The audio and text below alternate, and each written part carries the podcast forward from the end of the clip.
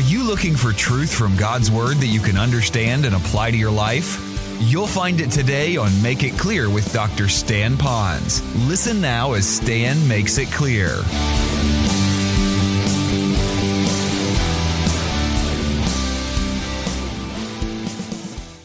And sometimes when the shepherd leads us out, there's going to be challenges. And when those challenges come our way, it's that time that during those challenges, we need to cock our ear even more to the shepherd, because if he led us there and there's going to be challenges, he also will lead us through, around, and out of whatever challenge there would be. So I could look each and every one of you in the face.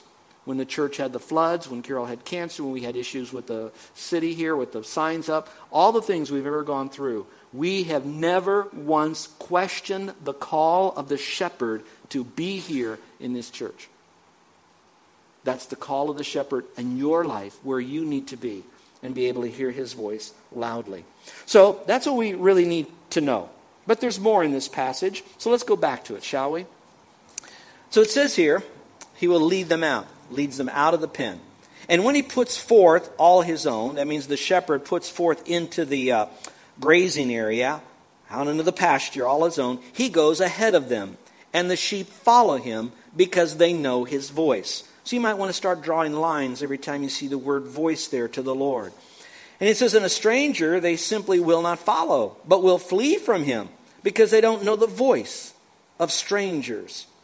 This figure of speech, Jesus spoke to them, but they didn't understand what those things were, which he had been saying to them. I need to pause and talk about that a little bit more. When it talked about they knew that voice, and it wasn't the voice of their shepherd, and they fled from that shepherd, it's because they knew the voice of that shepherd. Now, I want to say this in all the love that I can share with you, I possibly can. There are a lot of religious voices that are out there. There are a lot of, of people that will share with you ideas about God and the Christian life, and they don't have to have a pulpit. They don't even have to have a Bible in their hand, but they will be telling you how to live your Christian life. They'll be the ones that will tell you this is the right way, and they can pile on a whole lot of laws and legalism on you. They're the ones that could put you into a tiny box. They're the ones that after a while you try to do this and you can't and you feel so guilty and you're always worried about what's going to happen next. It can happen to anyone. Those of us who are in the ministry, we have bookshelves loaded with commentaries. We have access to some of the greatest software programs with the richest of material. And yet we have all of that. We don't throw it away. But we have to realize that there are a lot of voices coming through all of this. And we need to sift through that to make sure that it's the voice of the Lord. And when it's not, we need to flee it, not play with it, not fondle it, not kind of put it second. We need to get rid of it. And the best way we do that is by opening up God's Word and knowing the shepherd. We will call this the written shepherd, so that we could know the living shepherd. Because there'll be a lot of folks that'll try to steal your heart. And sounds good, but after a while, you'll feel so famished in your true intimacy with the Lord. So, let's go back to the passage again. So verse seven says, because he used this figure of speech and they still didn't get it, so Jesus said to them again, you guys still aren't getting this. I'm speaking to you kind of in a figure of speech, but you're not able to sift through it. So truly, truly, I say to you, and now he really spells it out.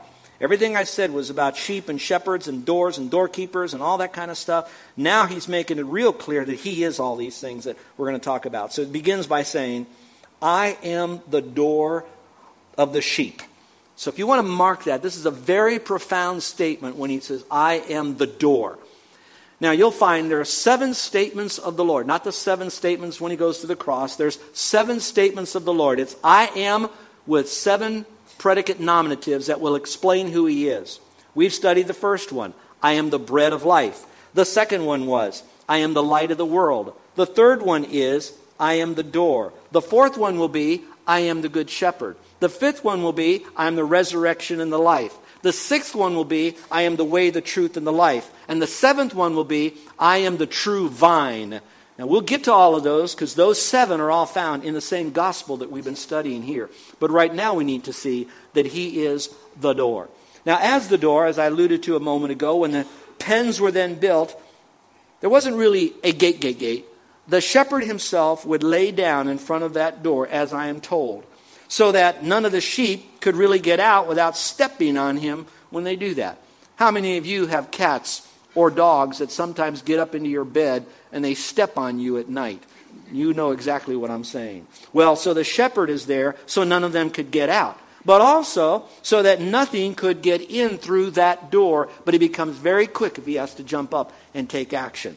So Jesus is the door. But it didn't say it just once. It actually says it twice in this passage. If you look a little bit further here, verse nine, it says, I am the door. And then um, verse seven says, I am the door. Verse nine, he says, I am the door again. Then he says in verse eight, all who came before me, referring to all those bad shepherds, all those bad prophets, all those that were mishandling the word from God before me, they are thieves and robbers, but the sheep did not hear them. Then he says, I am the door. If anyone enters through me, he will be saved, and I will go in and out and find pastures.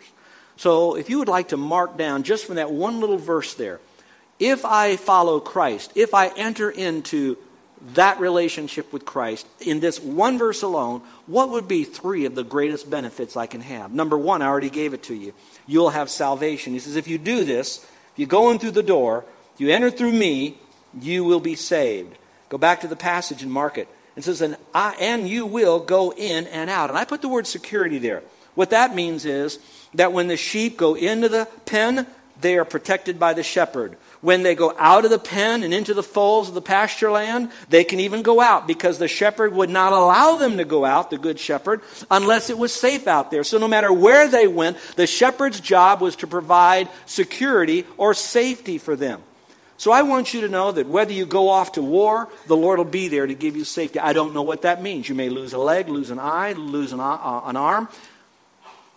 But I want you to know that you will be all that God wants you to be to the very, very fullest, that God will be there for you wherever you might go. So if you go out, you go in. And to me, I think it's a lot more than whether God provides you with three hot meals and a place to sleep, or whether you die healthy as an, as an older person. I don't think it means all of that. I think the greatest what it means is this.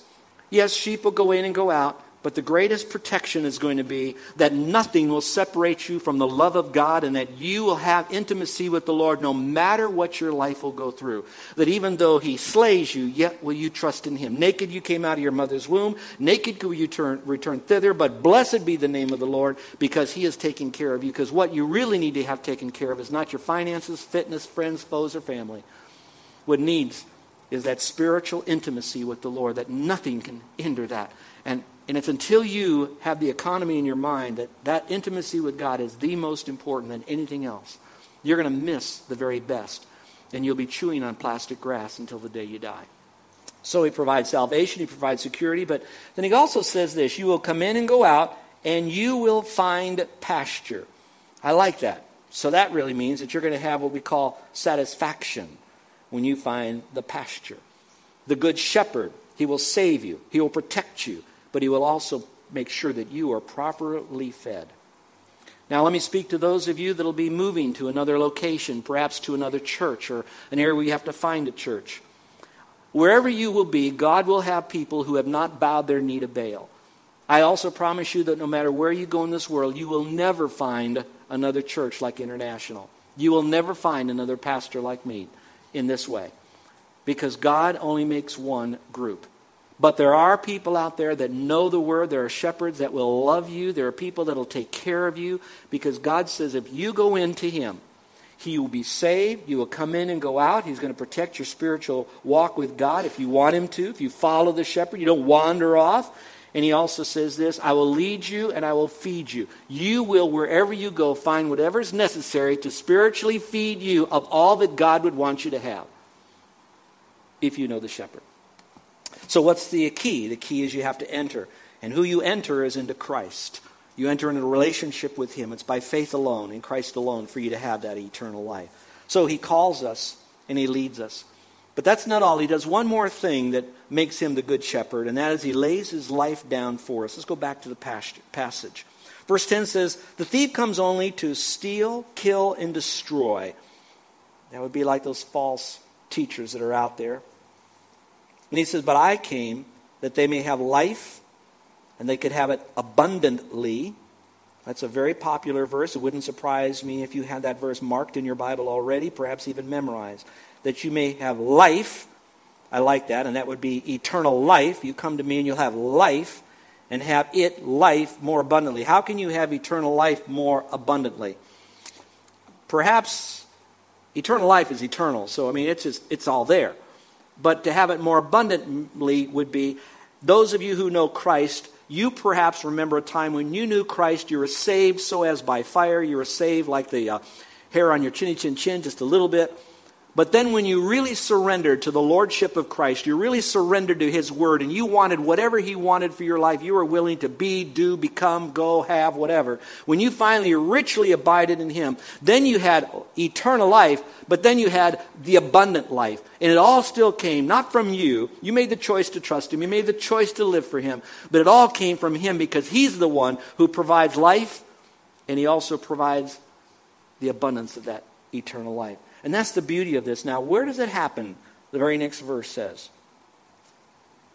eleven, I am the good shepherd. The good shepherd lays down his life for the sheep. Now, for a moment, I want to get a little technical here. This phrase, he lays down his life, all right? He gave up the ghost. He, he died.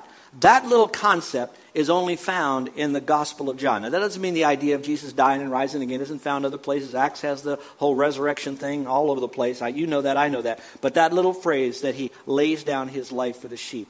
Now, when I read that, I thought, that's the key. And here's why it's the key. You can be a good shepherd if you see the uh, the wolves coming in and, and you take your rod and that pointed rod and you poke that little, I don't know, coyote away or whatever. And you could be a good shepherd because you have the staff with that little hook and you see them kind of falling into a little bit of a hole. They can't get out very well, so you kind of lift them up and you kind of hold them up like the Holy Spirit would. So you got one to fight off, one to give them a little bit of comfort. You got your little sling out there, not to shoot it at the, the sheep, but the sheep are going so far away and you want to scare them back, so you kind of shoot the little stone or rock in front of them to bring them back. That's a good shepherd. That's a shepherd that's worth his weight. I mean, he's there caring, protecting, providing, feeding, leading, watching out, caring, all of that. But then when the real enemy comes, and there's so many coming after the sheep, it's at that time that that shepherd basically could cut and run. And that would be your hired one that we talked about here in a moment.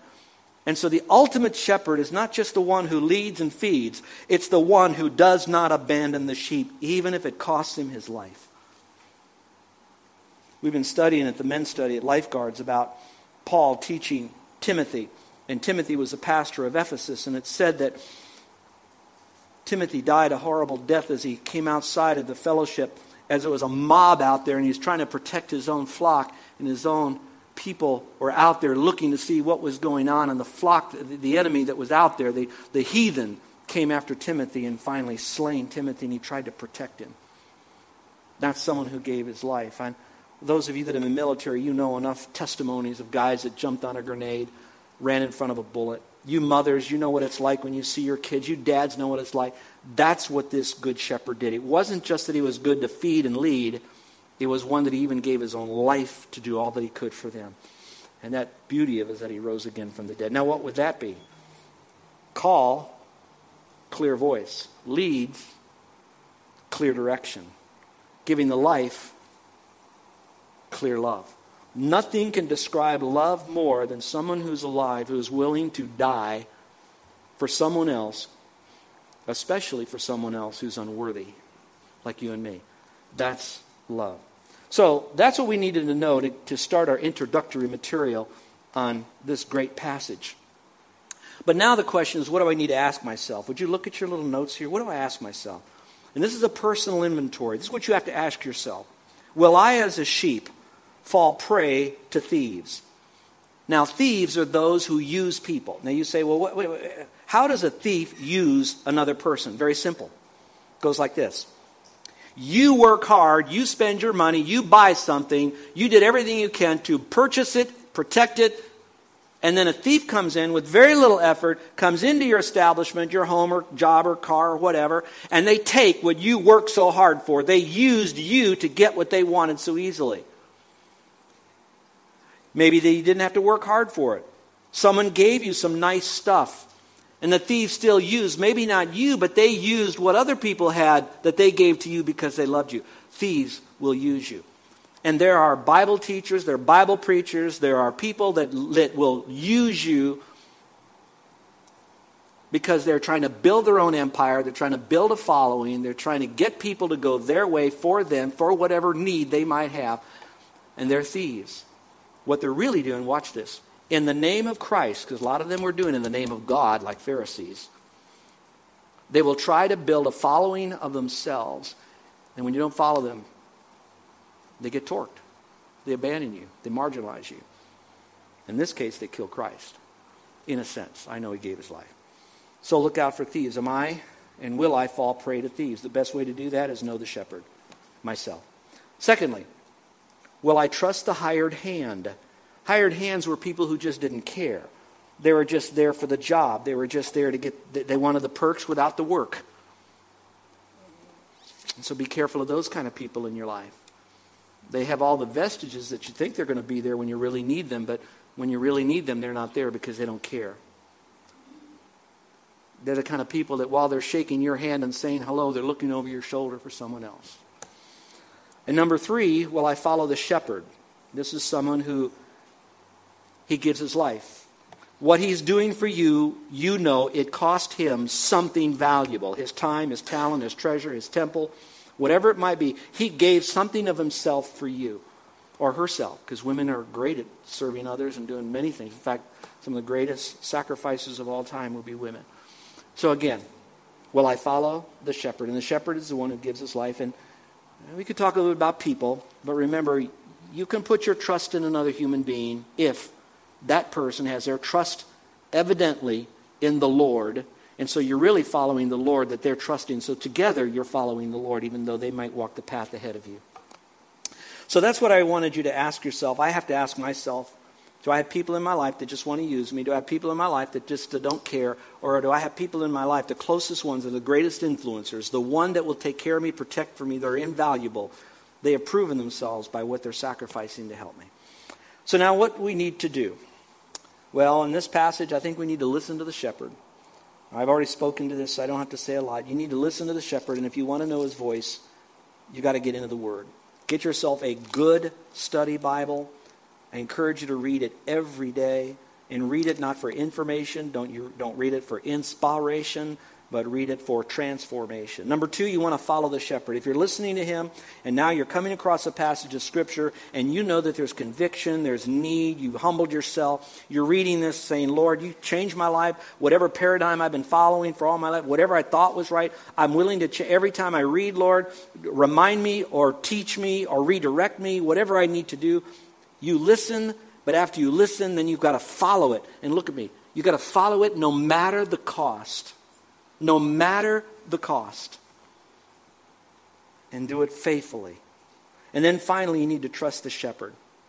And I think the best way to trust the shepherd is you can trust anybody who's already proven themselves to be authentic by what sacrifices they've made to add value to your life. And in this case, you trust the good shepherd, the great shepherd, which would be Jesus Christ. Now, two, two areas.